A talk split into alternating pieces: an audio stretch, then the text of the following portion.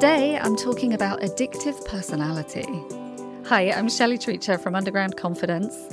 I help people with various lesser talked about addictions, mainly comfort eating recovery, but I also work with love addiction and toxic relationship.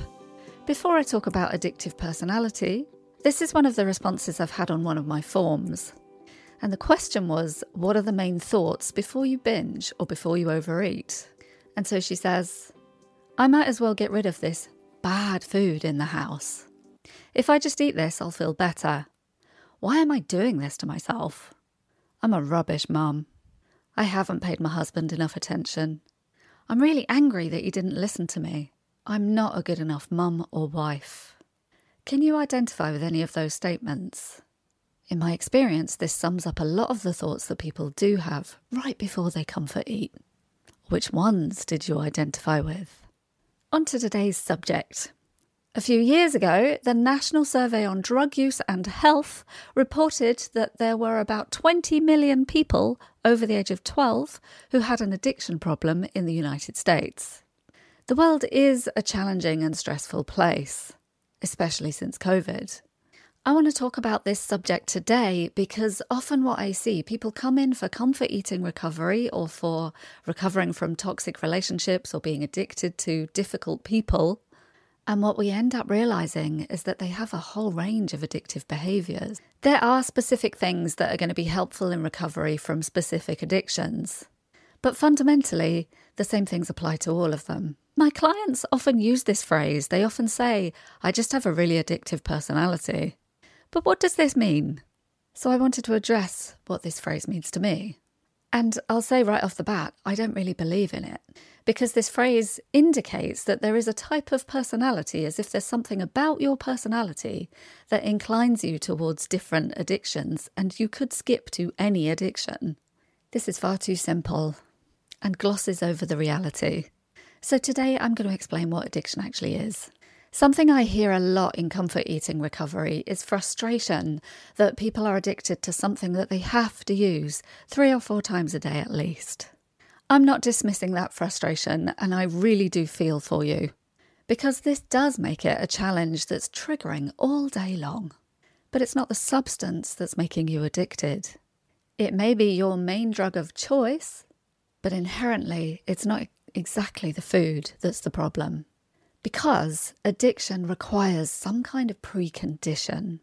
In a nutshell, putting it as simply as possible, stress seems to cause addiction. That's not to say that there aren't things about the substance that can set up a physiological craving inside you, and I will explain that in a minute.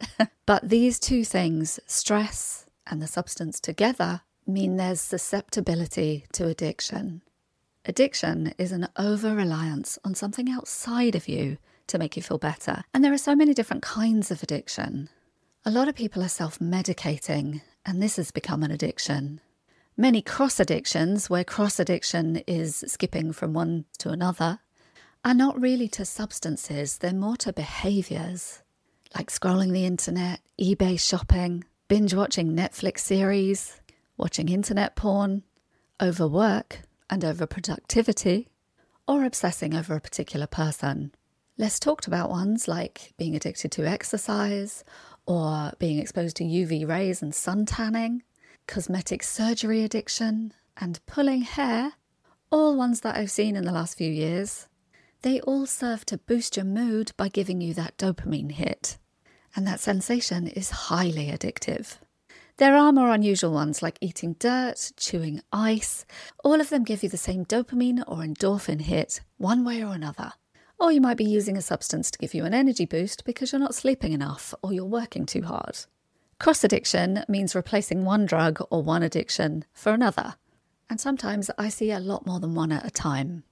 It's not really my intention here to diagnose whether you have any addictions or not, whether these things are addictions for you. But here's 5 signs you can check off your list. 1, you really feel a deep need to keep doing this behaviour. 2, if you don't do this, you feel like something's missing. 3, you go through some kind of withdrawal if you don't do this for a period of time. 4, you think about doing this all the time. 5, you arrange your life around this. It's likely that if you can identify a few of these signs, You're using this substance or this behaviour to comfort you and to avoid something.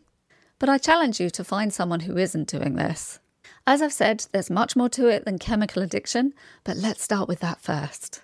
So there's several things going on in our brains. There's something in our brains called the white matter that protects our brains. In addiction, we start to lose this matter. What that means is we lose our learning capability. What that looks like is we have difficulty adapting to any changes. We find it harder to make choices, and it takes longer for us to register new information. That's bad enough, right? That your brain degenerates in addiction. But also, between the white matter and the brain is something called the grey matter. Sadly, this also degenerates. What this means is that we have fewer brain cells, and our brains shrink. What this looks like is not being able to make rational decisions and finding it more difficult to regulate our impulses and emotions. Our energy utilisation is also diminished. Put simply, our brains just do less work. One of the chemicals most responsible for this is dopamine. I've talked about dopamine a few times in my podcasts, but today I'm bringing it all together. Another thing that people often come to me saying is, isn't it just a habit? It's just a habit that I need to kick. And this is partly true. As I say, like with addiction, there's a lot more to it. But habits are routines that shape our lives in profound ways. They can lead us to succeed or failure, to health or to sickness, to fulfillment or to dissatisfaction. On the back of the groundbreaking work by Charles Duhigg, we know that habits revolve around a cue and reward system. A cue triggers a certain response, which then makes us seek a reward. Understanding this cycle, as well as the cycle that happens with cravings and with addiction, provides a valuable insight into how we can replace harmful habits with perhaps good ones or beneficial ones. Cravings are also triggered by the anticipation of a reward. With each reward, we get a dopamine hit. This reward system, when it's abused, when it's repeated too much, leads to addiction. Addiction really means carrying on a behaviour or a substance repeatedly, despite its harmful effects. And it's here that the psychology and the emotional cause is involved, and also where the challenge lies in breaking the habit. Even the formation of mental images can form a craving. Maybe you can relate to that. Dopamine is a feel-good chemical. You get a dopamine hit every time you go for that drug, that substance, or the behaviour. Each time we're using a substance, we get a fake dopamine hit. But because the natural source is getting tired and lazy, this one takes over pretty quickly. And then it takes months to regrow the natural system. The way this works is we often become more confident when we have a dopamine hit, fake or real. And if we felt inadequate before, this is going to be really attractive. The brain loves the intake of dopamine. Whether it comes from something outside of you, a chemical, a drug, a substance, or something that somebody's giving you, attention, admiration, pleasure. I'm not 100% sure which of this is fake and which of this is real, but a lot of it is going to be a fake dopamine hit because it's just come from outside of you. So we get a fake elation, especially at the beginning of using a new substance or drug. And the brain learns to recognize that this is something it wants. And so the natural source of dopamine starts to decline as we rely on the fake supply. What this looks like is we have less stamina and less motivation. Natural dopamine is what's responsible for getting us excited about life. And then, of course, this is a vicious cycle. You're feeling a lack of motivation and energy, so what are you going to do? You're going to look for a boost. And so here comes more fake dopamine. And so you're going to have less receptors in your brain for the real stuff. So the brain starts to offload these receptors. This explains tolerance, where we need more of the substance, more of the fake dopamine hit, because we can't produce the real stuff anymore. This also explains why withdrawal is so uncomfortable. As you might know, withdrawal can cause irritation, sadness, upset, fatigue, isolation, and it can take months before your receptors, your natural dopamine receptors, are up and running again. According to a study, our dopamine receptors go up by 50% when we start eating comfort food, junk food. With something like nicotine or sexual arousal, it goes up by 100%. With speed or crystal meth, 1,200%. So that puts food in perspective a little. The withdrawal is also less with food, and the brain recovers more quickly. So that's how dopamine gets involved. But we haven't just got dopamine to deal with. There are also the endorphins, the opioid apparatus. Endorphins are natural narcotics that soothe us. They soothe physical and emotional pain. They regulate our nervous system. They affect our organs, our sleep, our bowel movements, our immune system, our breathing, our body temperature, and our bonding with our mothers. When we expect relief from pain, this area in our brain lights up. This also explains placebo. This area in our brain is also where the imagination lives. And it's also where our attachment instinct lives. Drugs severely interfere with this area. If we haven't been cared for or soothed in our earlier lives, left to our own devices, we're much more likely to seek soothing from something outside of ourselves. Because we just didn't learn how to soothe ourselves as children. Endorphins are also responsible for pleasure and joy, for euphoria, risk-taking, and for feeling loving. Putting it really bluntly, if you're not happy, you're going to turn to a chemical for happiness.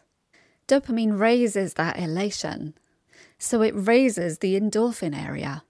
So here we have a system that can be re-triggered and re-triggered over and over again, till it becomes much more important than anything else to us. A question you could be asking yourself to bring this all together is, when do you get excited about using your drug or your thing that you're addicted to? For comfort eaters, how does it switch from one biscuit, one cookie, one piece of chocolate to the whole bar? The best example in my life I can give you at the moment is an addiction to Facebook Reels. This one's doing my head in. Every time I open Facebook to do something for work, this usually is. Somehow those reels pull me in. And before I know it, I'm looking at cats making me laugh. This is the dopamine and endorphin system at its finest. And I can see it, can't you? There's this numbed out feeling that happens really quickly. It kind of feels good. And I can hear parts of my brain saying, I need more of this. I'll just scroll another one. I'll just look at another one. This is making me happy. This is fun. This is funny. This is cute. And then somewhere, if I'm honest, in the background is, because I have to do this miserable thing today, or I'm feeling miserable about this today. This will make me feel better. It's like a little reward, and I can almost hear the thought process. The reason I've explained it in this way is because usually there's some kind of negativity behind it. So ask yourself, when do you get excited about your addiction? When do you feel like you know this is wrong, but you do it anyway?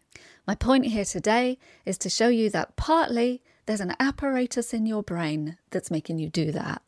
What we're talking about here is literally having the ability to make good choices and to have good decision making being taken away from you. As I've been saying, research shows that long-term use leads to long-lasting changes in the brain that undermine voluntary control.